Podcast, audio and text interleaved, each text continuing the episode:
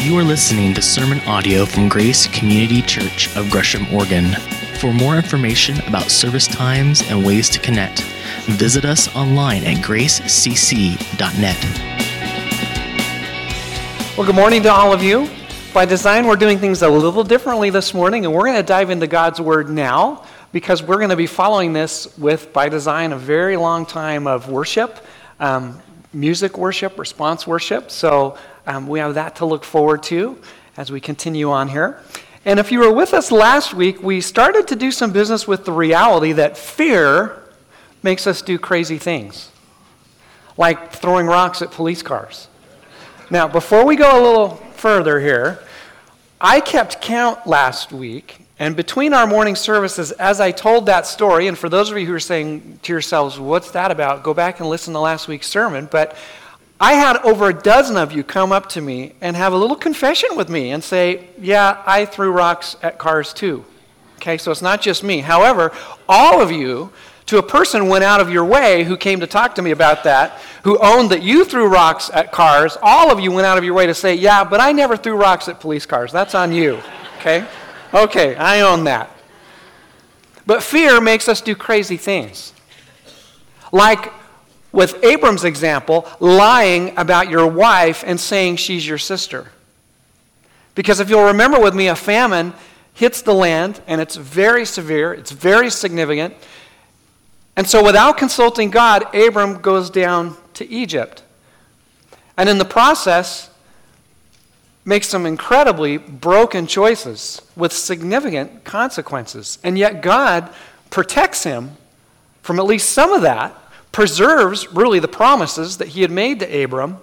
And Abram, humiliated, shamed, exposed as a liar, literally gets run out of town, run out of Egypt, goes back to the promised land. And what we're about to see today is the reality of how God has now used that in his life. Because I would submit to you that Abram went back to the promised land a changed man. He is repenting, he is turning back to God, to listen to God, to seek God, and to follow God, and to live his life on God's terms. And last week we looked at the reality of the challenges of faith. But this week, now we're going to look at the blessings of faith.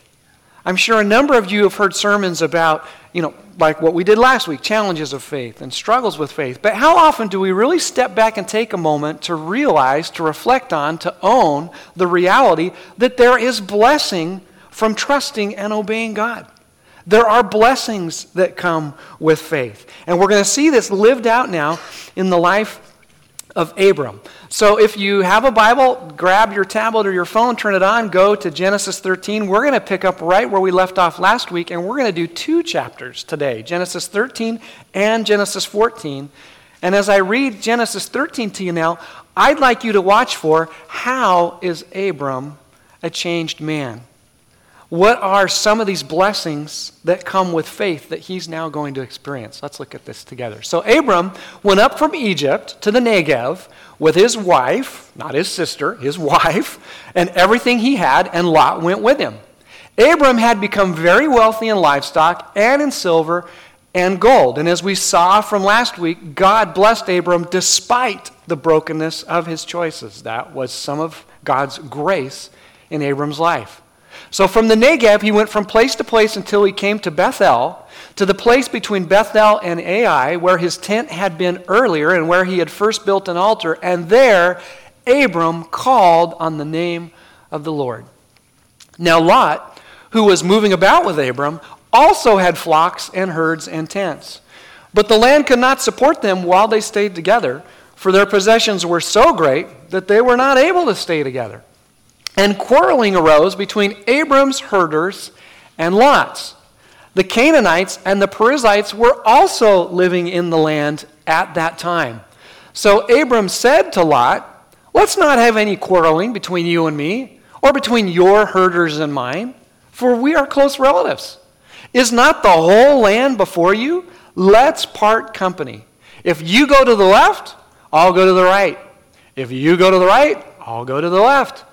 Lot looked around and saw that the whole plain of the Jordan towards Zoar was well watered, like the garden of the Lord, like Egypt. But this was before the Lord destroyed Sodom and Gomorrah. So Lot chose for himself the whole plain of the Jordan and set out toward the east. The two men parted company. Abram lived in the land of Canaan, while Lot lived among the cities of the plain and pitched his tents near Sodom. Now the people of Sodom were wicked and were sinning greatly against the Lord. The Lord said to Abram after Lot had parted from him, Look around from where you are to the north, to the south, to the east, to the west. All the land you see I will give to you and your offspring forever. I will make your offspring like the dust of the earth, so that if anyone could count the dust, then your offspring could be counted. Go, walk the length and breadth of the land, for I'm giving it to you. So Abram went to live near the great trees of Mamre at Hebron, where he pitched his tents, and there he built an altar to the Lord. So let's begin to work our way back through this passage. It tells us, once again, it reminds us that Abram had become very wealthy when he had gone to Egypt. God had blessed him despite his brokenness, despite his poor choice to go there without consulting the Lord first. First, and we see this irony that comes from wealth. It's interesting that Abram and Lot are now so wealthy that there's not enough land to support their livestock. And that's a problem. What we don't know is whether the famine was still going on at this point or not. It doesn't matter. What we are told that matters is they don't have enough land for all their livestock. Be careful what you ask for because you might just get it, right? 13 years ago, when my family and I first moved to Gresham and, and relocated here to Grace, um, the housing market was very similar to the housing market we've had these last several years. Um, not a lot of inventory. Uh, houses were going fast. There were bidding wars on houses. And we were so grateful to, to find this one home that we thought would work for our family. It needed a lot of work, and we'd have to do a lot of work to it. But we were very grateful to get it. And this home came with an above ground swimming pool. We weren't looking for that, it just came with it. So, the way things were supposed to work was I came over to Gresham the day we were to move, and we're getting things ready on the home front. And Jamie and the kids, my little kids, our little kids, were, were busily trying to finish the final cleaning of the house and do the final work there. And the plan was they would come over here, we'd stay in a hotel that first night. And this was a Saturday night, so the very next morning I was preaching my first sermon here at Grace. And so all this worked out the way it did, and Unfortunately, the hotel fell through, and I won't go into the reasons for that. So my wife and kids, exhausted after cleaning our, our last home, came to Gresham, got into town about 11:30 midnight, and on their way here was when we found out that the hotel wasn't going to work. So I called my wife and said, "We're having an adventure. We are going to throw our sleeping bags down on the floor of our empty house and we're going to sleep on the floor. And this is how we sold this to our little kids. We're having an adventure. We get a camp in our new house on the floor. Isn't this great? And so we did. So we went to bed about, uh, I think it was about 1 in the morning. I was to get up in about five hours to start getting ready to, to come to Grace. And we had this 90 pound Bernese mountain dog named Zoe. Now, those dogs are bred to love the snow. Our dog never got that memo. And she loved water of any kind. We could not keep her out of it. A pond, a ditch, a septic tank. I'm just kidding. But if there was liquid, she was in it. So we put her outside to, you know, do her business that morning as I got up, and she doesn't come back. And we're thinking to ourselves, why? It's a fenced yard. Where did the dog go? So I go outside and go around the corner to where this above ground pool is, that is now mine. And here's the dog happily swimming around the pool. She went through the cover and then couldn't get out. So I picked her up out of the pool and got her out, soaking wet. I had one change of clothes, everything else was packed. And it was the very change of clothes I was going to preach my first sermon in on my first Sunday morning here at Grace. And so that morning, for those of you who remember, 13 years ago, I came here a little damp and preached my first sermon in wet clothes. Be careful what you ask for because you just might get it. all of us would love, on some level, to be rich. Who wouldn't? But in most cases, compared to the rest of the world, we are rich. In fact, the reality is if you make more than $40,000 a year, if you have more than $40,000 a year of resources that comes into your household, you are in the richest 10% of the world. So think about what you have your clothes, your car or cars, your, your stuff. We could just continue to go, the, go down the list, couldn't we? And isn't there an irony that comes with that? That when you get stuff, when you get wealth, when you have things, it's a lot of work. You got to store it. How many of us have storage beyond the storage we have in our homes or our apartments? We have storage containers, we have storage space, and then you have to keep up with stuff and you have to maintenance stuff and you have to take care of it. Having a pool is epic in Oregon, two months of the year. And the other 10 months, I am maintaining it and taking care of it and questioning the wisdom of the person who lived before me to put it in and then give it to me. But that's the reality of stuff and wealth. And we see that irony playing out here with Abram and Lot. They have all this livestock, they have all this wealth, and now they've got a problem the land won't support all of them. And that's not their only problem. It goes on to tell us that the Canaanites and the Perizzites were still living in the land, meaning several things. Number one, Abram and Lot are two very little fish in a very big pond. They are surrounded by hostile peoples who far outnumber them. And these nations are still in the land, which means everyone's competing for the same resources. And therefore, Lot and Abram need to have an alliance together, need to look out for each other, need to take care of one another because it's them against everybody else. And there's not enough land to go around. And if that wasn't it, there's another problem, and that is so what are they going to do? And what happens here in this exchange is astounding for a number of reasons. Number one, in a patriarchal culture, it was unthinkable that the senior leader of the clan, Abram, the older man in a culture that valued age, Abram, the one who was the uncle to the nephew, Abram, would give up his right to choose where he was going to go and what land he was going to have, and in turn would defer to his younger nephew to make the choice. So, what was on the table here? Well, there's three choices, really, reasonably, that Abram can make. Number one, he can choose to go with Lot. He can choose to continue to have good relationship with Lot, but now he will strain once again his relationship with God and he will leave the promised land once again. How well did that just work out for him to leave the promised land? Not real well. I personally think he's been there and done that, and he's learned his lesson. He is not going to challenge and question the promise of God once again in that way. He's not going to leave the land again. Option number two he asserts his right to make the choice, and he makes the call himself. And if he chooses what's best for himself, then what does that do with his relationship with his nephew? Well, even though it's his right to do that, it fractures relationship with Lot. But then once again, he's going to leave the promised land and he calls into question the promise of God and he'll strain his relationship with God as a result. So he chooses not to exercise his rights. So he comes to the third option. And that third option is to let Lot choose. And so Lot chooses what's best for him. Abram retains relationship with his nephew. In fact, he honors his nephew. He retains relationship with God because he's choosing to stay in the promised land. And I we don't know, but I personally believe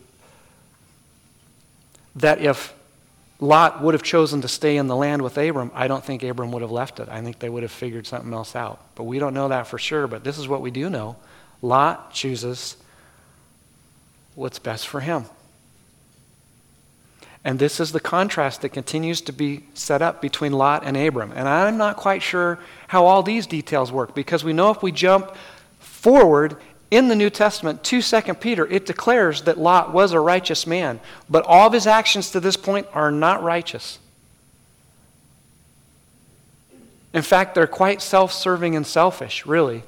Lot is present throughout all these stories, but he's passive. You never see him seeking the Lord. In fact, there are some scholars who question whether Abram should have ever brought him from Ur with him in the first place. But again, that's something we, we don't know. But this is what we do know that Lot is going to do what's best for Lot. And the way this land is described to us, which we'll get to here in just a minute, is this is the opportunity of a lifetime. This is the opportunity for Lot to have his big break. This is amazing land in a land where there has been a famine, and we still don't know if the famine's still going on, but this clearly is the very best land. This is financial opportunity beyond what Lot has ever dreamed, and it's his to have. And so he chooses what's best for himself. And again, as the text tells us what we need to know, what's missing here? There's no indication that Lot has sought the Lord whatsoever in this decision. He's doing what he wants to do. Versus Abram, with how this passage starts, once again, seeking the Lord, inquiring of the Lord. It's very, very interesting. So let's think about this. Let's say a once in a lifetime opportunity to make more money than you've ever made in your entire life. The career break you've always hoped for comes your way, but it comes with a cost. And here's the cost. If you choose to take that opportunity, if you choose to cash in on that, it means it's going to strain or even fracture relationship with your family, and it's going to strain relationship with your God. Would you do it? What would you do? As a pastor, one of the rich blessings of being able to do what I get to do day in and day out is I get to be with people in all the experiences and rhythms of life. I get to be with people in times of blessing. I also get to be with people in times of difficulty and crisis. And over the years, I've seen this very question that Abram is presented with and Lot is presented with and that we will be presented with at some point play itself out in a number of ways. By way of example, I have seen family after family where there's wealth and inheritance in the family, and the owner of that passes away, and then it comes down to the kids and grandkids. And I've seen the very best of families, the most godly family, the most mature families sacrifice relationship with one another and relationship with God for money. And I've seen that happen over and over again. I've also seen godly families where the very deliberate choice is made that we are not going to fight over money. And I've seen members of families walk away from the opportunity to cash in on an inheritance to get what is rightfully theirs and to choose to let that go in order to retain relationship with other family and to have right relationship with God. You see how this goes. I've seen you live this out in a number of ways as a church family. There are a number of you who have passed by a promotion passed over an opportunity which you had always wanted, which finally came your way, but you've passed on it because it meant time away from your family in a way that you weren't willing to compromise on. Or you've passed up on jobs that would come between you and being able to worship on a Sunday morning or to be able to be meaningfully engaged in community with your church family in some way, shape, or form. And again, understand, I'm not saying some of you will be put in opportunities, and this does happen, situations, I guess, where you take a job that unfortunately means you can't worship on Sunday. I'm, not, I'm just trying to point out that there will come those times when you're going to be faced with a challenge and a choice between right relationship with God, right relationship with other people, and money or stuff. And that is what's going on here. And this isn't just any opportunity. Because as this text is describing what Lot is seeing, it's also giving us a commentary, a peek inside his heart. What's motivating him? What is he looking for? It says that when he looked at this land, this land that was outside the promised land on the other side of the Jordan, that it looked like a garden of the Lord. Well, folks, that's language that's reaching all the way back into the very beginning of Genesis in the Garden of Eden. Could it be that this is more than just opportunity to get even more rich for Lot? Because the language here is the same language that takes us back to the garden when Eve looked at the tree of the knowledge of good and evil and she saw it and she took it. Instead of hearing God and trusting God and following God. And I think, I personally think, this is the same pattern that we're seeing here in this passage. Adam sees it and he takes it without consulting God, without hearing from God, and without following God. Because this is what he's always been looking for. This is more than just money. There is blessing here, there is security here that he is now convincing himself he isn't going to find any place else. This is what he's always been looking for. I think that this is Lot saying, This is what I need. This is what's going to complete me. Versus Abram, who is giving up his right to have access to the same land because he's choosing to trust in the promises of God and stay in the promised land. How can Abram do that? How can he pass on the financial opportunity of a lifetime? Because his faith is giving him perspective. He knows there's a bigger picture here. He has a God who has promised to bless him if he'll stay in the land that this God is going to give him. But for Lot, in contrast, business is business, Uncle Abe. Sorry, pal. I'm going to get what's best for me. And could it be that he's looking for something that he's never going to find there or anywhere except in his relationship with God? And that's a security, that's a foundation that is unshakable. Fears, failures, tests, trials, they may challenge that security, but they will never take it away. If your security is rooted in a foundation of the character and the promises of God, nothing can take that away from you if you don't let it. How can Abram pass on this incredible opportunity? He's got perspective from his faith, and his security is in what he has from God. But there's even more detail we're given here. So, what direction is this land? This wonderful, incredible land that's like the Garden of Eden that's outside the promised land? What direction is it? It's east. There is a pattern that is beginning to establish itself in the book of Genesis. When God's people go east, things go south in a hurry. Think with me for a minute. When Adam and Eve are expelled from the garden, they go east. When Cain is rightfully punished by God for murdering his brother Abel, which direction does Cain go to wander? Where does the wanderer go to the land of wandering? It is to the east. When the people decide we're going to make a name for ourselves apart from God, we're going to build this incredible tower in Genesis chapter 11, the Tower of Babel. What direction do they go to do that?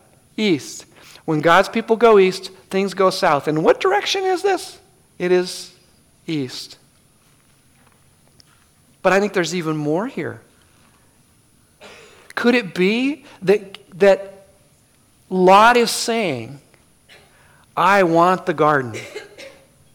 I just don't want the God that comes with it. Or to put it another way, I want the benefits and the blessings without the trust and obedience. You ever say that to yourself?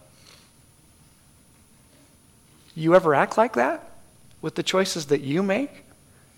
Oh, God, I want your blessings, but on my terms, not yours. And this is how you can begin to put your finger on this in the language of your heart. God wants me happy. How often do we hear that? Or, God is a God of love. It's okay if I choose this or do that. If that language begins to roll off your tongue or mine, there's a good chance that we're a lot like Lot.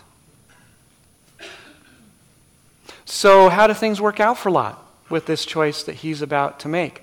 There's some foreshadowing going on here that will set us up for the next chapter. It says that he pitches his tents near Sodom. And what were the people of Sodom like? They were wicked and sinned greatly against the Lord. That is extremely powerful Old Testament language to say these are not nice people. These are profoundly broken people. And in several weeks, when we get to that chapter, you will see what these people were like.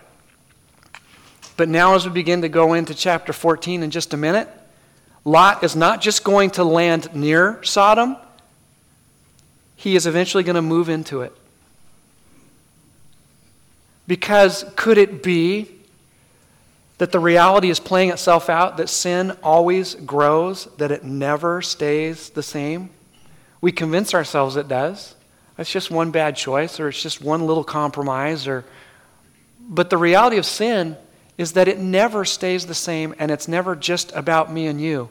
It has consequences for those around us and it always grows. I had a pastor who would say this, and I thought, boy, this is so profound. He would say this Sin takes you further than you ever intended to go, keeps you longer than you ever intended to stay, and will cost you more than you ever wanted to pay. Lot's actions are about to have significant consequences for him and Abram and his family. And we'll get to that in just a minute. But here's Abram. His nephew chooses this incredible land.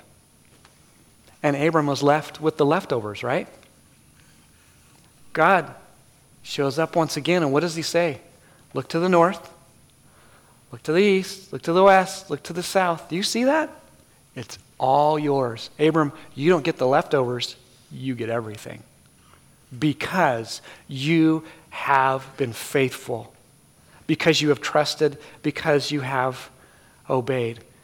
My friends, we see this over and over again in God's Word. God blesses obedience, God blesses trust by providing. Because Abram stays in the land, he will now get the blessing of the promises that God wants to give him. But here's the irony, and we often overlook this Abram's never going to get to see it. Not fully. These promises of all this land will be yours. There will be so many descendants that you'll have that it'll be a great nation. It'll be like sand on a seashore. It'll be like dust. You just you can't count it all. He will never get to see those come to fruition. If we fast forward to the book of Hebrews, to the Hall of Fame of Faith, where the writer is singling out these men and women of God in the Bible who had incredible faith, Abram is at the top of the list. And it says this By faith, Abraham, when called to go to a place he would later receive as his inheritance, obeyed and went, even though he did not know where he was going. Let's skip down here where it says this. And so from this one man, and he as good as dead, came descendants as numerous as the stars in the sky and as countless as the sand on the seashore. All these people were still living by faith when they died. They did not receive the things promised, they only saw them and welcomed them from a distance admitting that they were foreigners and strangers on the earth. People who say such things show they're looking for a country of their own. If they'd been thinking of the country they'd left, they would have had the opportunity to return. But instead, they were looking for a better country, a heavenly one. Therefore, God is not ashamed to be called their God, for he has prepared a city for them. And the same is true for us. Yes, God promises to provide for us.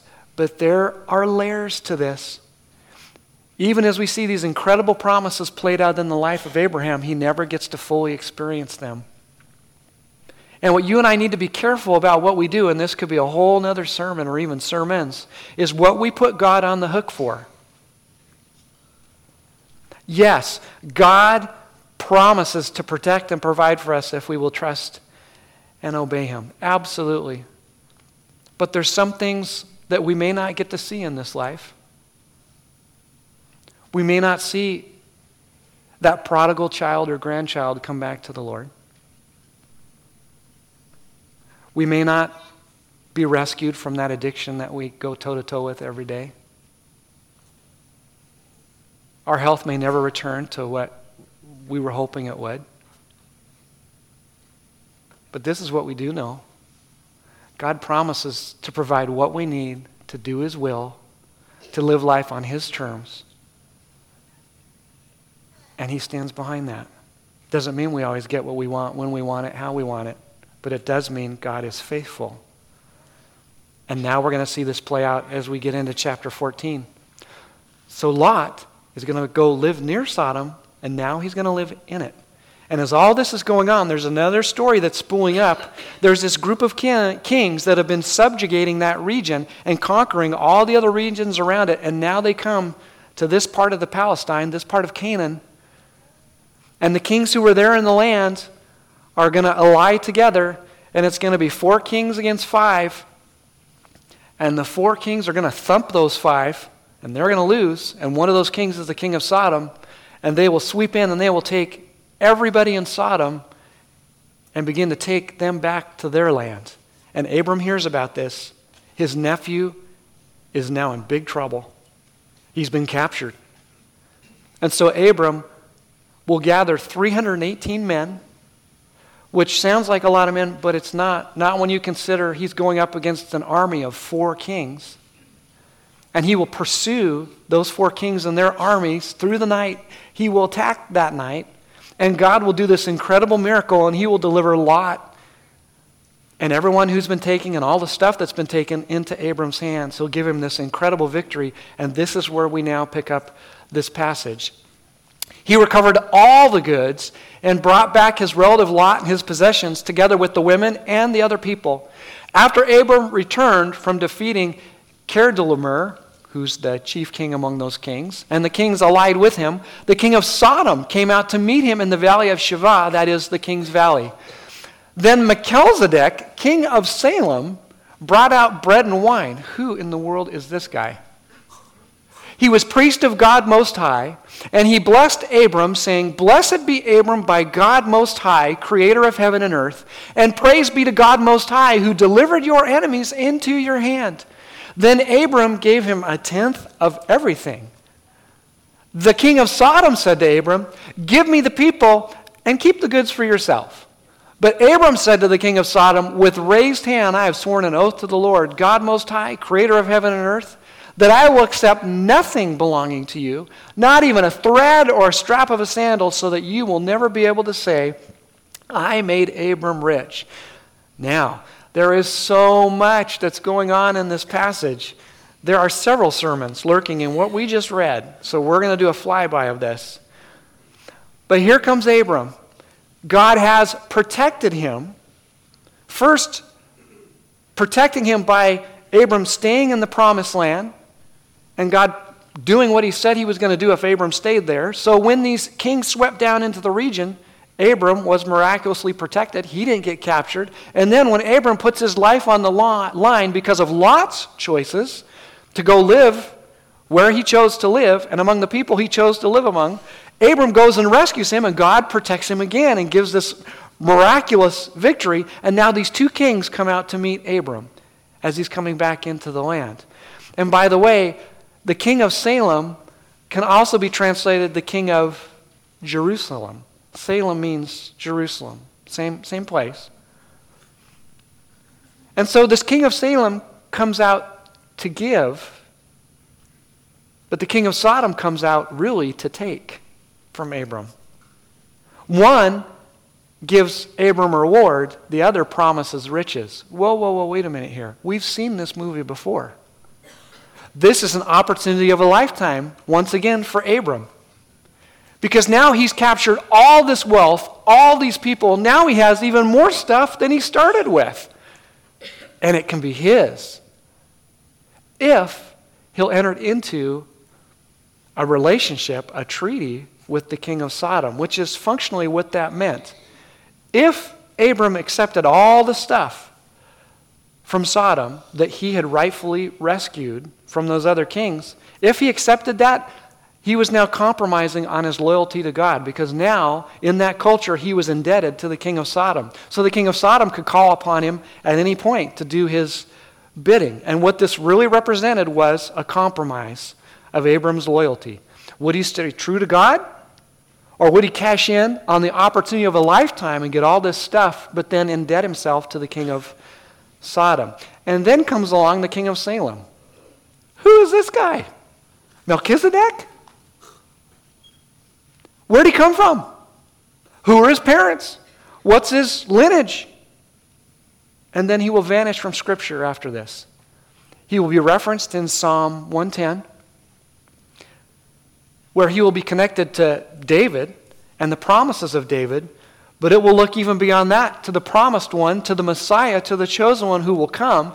And then if we fast forward into the New Testament and we come to Hebrews chapter um, 7 through 9, excuse me, 5 through 7, now it begins to be explained to us, and the writer of Hebrews connects the dots for us that Melchizedek is really representative of Jesus.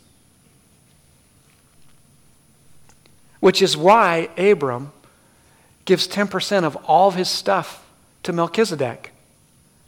Because you gave 10% of what you had to a king. And this king slash priest, and you rarely saw those two in the same person, but this king priest, this kingly priest, worships the same God Abram does.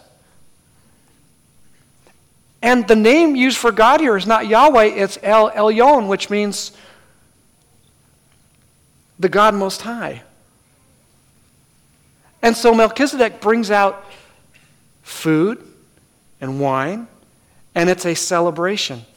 He blesses Abram, and then Abram, in turn, blesses him.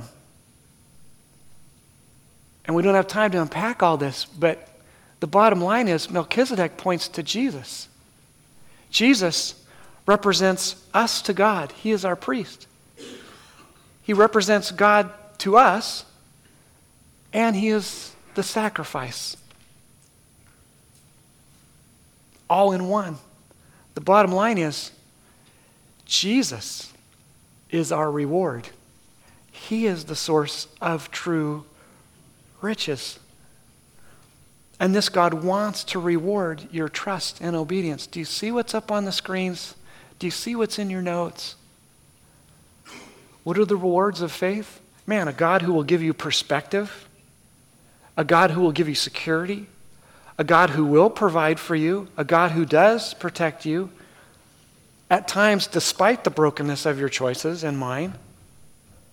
And that's just some of the reward that He gives us. But what does He promise us?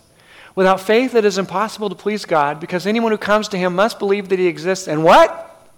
That He rewards those who earnestly seek Him. This God wants to reward you for your trust and obedience. And that's what we're going to celebrate here this morning. Just like Abram declared his loyalty, his love, his worship to God by giving some of his goods, some of what he had as a sacrifice to this priest, we're now going to give ourselves to this God as we worship him together. I'm going to invite our worship team to come. When you came in, you should have received one of these cards. On one side, it deliberately takes us back to where we left off last week, where we looked at the challenges that come our way with faith. Some of you are in a famine right now, you're in a crisis. And you're having a hard time believing the promises of God. Some of you are going toe to toe with your fears. Some of them, your worst fears. And some of you, quite honestly, are looking to escape from that in ways that you know are not what God wants for you but it sure looks tempting. And some of you are in a place this morning because of what's going on in your life, you're having a hard time seeing the grace of God. Where is God? What has He done? What is He doing? And then we go to the other side that this is a God who gives perspective because he is who he says he is. He does what he says he will do. He keeps his word, he keeps his promises. And therefore, he is the source of our security. Not our stuff, not even the status of our relationships, or if we have a spouse, our spouse, but our security ultimately is found in Jesus because he is the only one who will complete you. And as a result, he protects us, he provides for us, he rewards us. So, I am pleased to tell you this is your time. By design, this is an extended time of music, worship, and response. We have communion off to the sides. As the Spirit prompts you, go take communion. Remind yourself of what you have in this God. With that card, you can write on that and bring it as an offering and just drop it on those tables. If you didn't get one, we have extra cards on those tables for you to grab. Or you can choose, like I'm going to do, to not write on this now, but to take it with me. And I'm going to use this throughout the week to remind myself of the blessings of God. You can sing, you can pray, you can meditate, you can dance, however you want to worship. This is your time. So let's do it. Jesus, thank you that you are faithful, that you are the God who stands behind your promises, that you do what you say you will do, and that you can be trusted. Even when it feels like you can't be trusted, you can because you are who you say you are. You do what you say you will do. And therefore, we choose to believe. And we look for, we long for the rewards that you promise us in doing that. So, would we worship you in spirit and truth now? And in Jesus' name, amen. I hope that's true. I hope that you mean what you just sang. Because for you and me, if we trust and obey this amazing God, He will bless us. He will reward us. He promises that. He wants to do that for me and you. That's not the question. The question is, will we believe it? And then will we live it? In this next chapter, we'll dive into where Pastor Matt will take us next week. It starts this way After this, the word of the Lord came to Abram in a vision. Do not be afraid, Abram. I am your shield. I am your very great reward. He is your reward and mine, and He wants to bless your life. So let's go from here believing that and living like that. And let me pray that over you. Lord Jesus, I thank you for each person who is here. I thank you for those who will be listening to this podcast, that God, you would continue to reach into our hearts and help us to believe Help us to trust you. Help us to obey you. When things come our way that will come our way, that tempt us to compromise on our loyalty to you, that challenge what we believe, that call into question your promises, we will choose to trust and obey you, to anchor ourselves to the God who is the same yesterday, today, and forever. Lord, I pray your blessing over each person here, each person listening that we would walk in the power of your Spirit now, and we would have opportunity to tell others about this amazing God, who He is, what He's done, what He's going to do. And thank you for your faithfulness to us.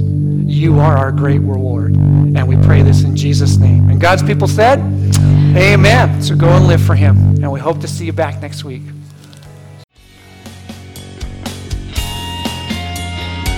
Thank you for listening to sermon audio from Grace Community Church. For more information about service times and ways to connect, visit us online at gracecc.net.